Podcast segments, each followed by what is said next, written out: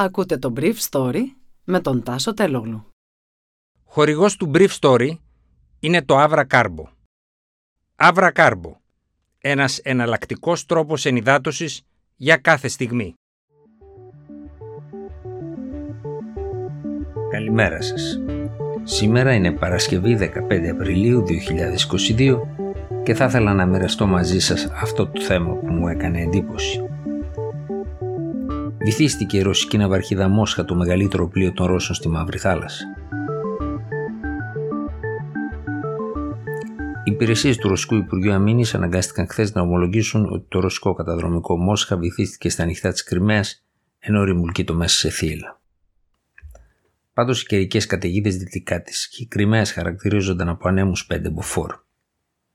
Αργά το βράδυ της Τετάρτης, ο περιφερειακός διοικητής της Οδισσού, Μαξίμ Μαρτσένκο, είχε πρώτος δηλώσει ότι ένας τουλάχιστον ουκρανικός πύραυλος Νέπτουν χτύπησε το Μόσχα, προκαλώντας σοβαρές ζημιές στο κήτος του. Κάποιες ώρες αργότερα, το Ρωσικό Υπουργείο Αμήνης παραδέχθηκε ότι το πλοίο που βρισκόταν έξω από την Οδησσό είχε υποστεί σημαντικές ζημιές. Δεν απάντησε όμως στο τι είχε προκαλέσει τη φωτιά στο κατάστρωμά του. Σε ανάρτησή της, η νότια στρατιωτική διοίκηση ανέφερε ότι η πυρκαγιά στο πλοίο ξεκίνησε μετά από πλήγμα.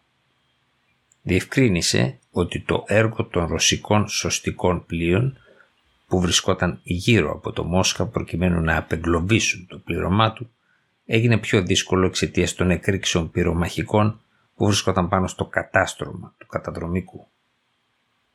Όλα τα μέλη του πληρώματος, περίπου 500, απομακρύνθηκαν με άλλα πλοία του στόλου της Μαύρης Θάλασσας και πήγαν είτε στο Μπερτιάνσκ είτε στην Κρυμαία.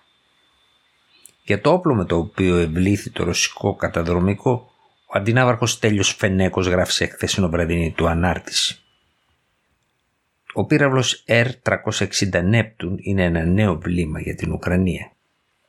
Μεταφέρεται με οχήματα και μπορεί να βληθεί κατά στόχον στη θάλασσα με το φορέα μέχρι και 25 χιλιόμετρα μέσα στην ξηρά. Το βεληνικές του βλήματος φτάνει τα 280 χιλιόμετρα και έχει 25,60 μέτρα και διάμετρο 60 εκατοστά. Το βάρος του είναι 870 κιλά και φέρει κεφαλή υψηλού εκρηκτικού κατακαιρματισμού. Το βλήμα διαθέτει σύστημα δρανειακής πλοήγησης με ενεργό ραντάρ στο τελικό στάδιο της πτήσης.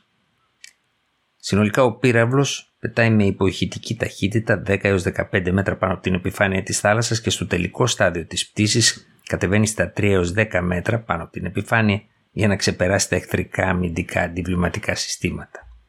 Αυτή η ιδιότητά του μπορεί να εξηγεί και το γεγονός ότι δεν έγινε ορατός από την πλευρά των Ρώσων ενώ πλησίαζε το πλοίο εξαιτίας των υψηλών κυμάτων εκείνη την ώρα στην περιοχή γύρω από την Οδυσσό.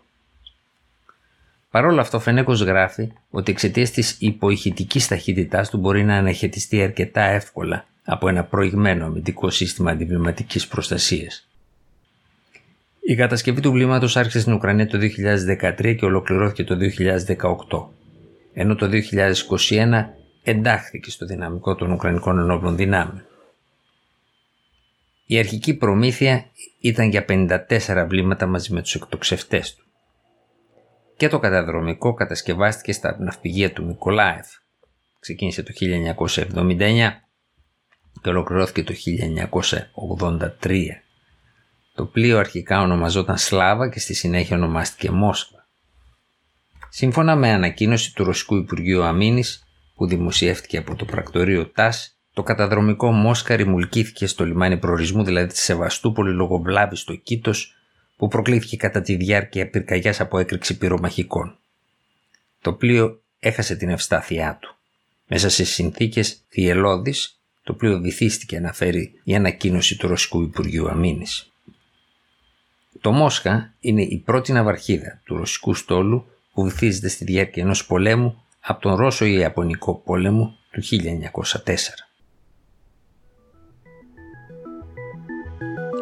Ήταν το Brief Story για σήμερα 15 Απριλίου 2022. Ανανεώνουμε το ραντεβού μας για τη μεθεπόμενη Τρίτη, 26 Απριλίου 2022. Θα κάνουμε κι εμείς μερικές μέρες διακοπών. Μέχρι το επόμενο ραντεβού σας ευχόμαστε καλή Ανάσταση και καλό Πάσχα.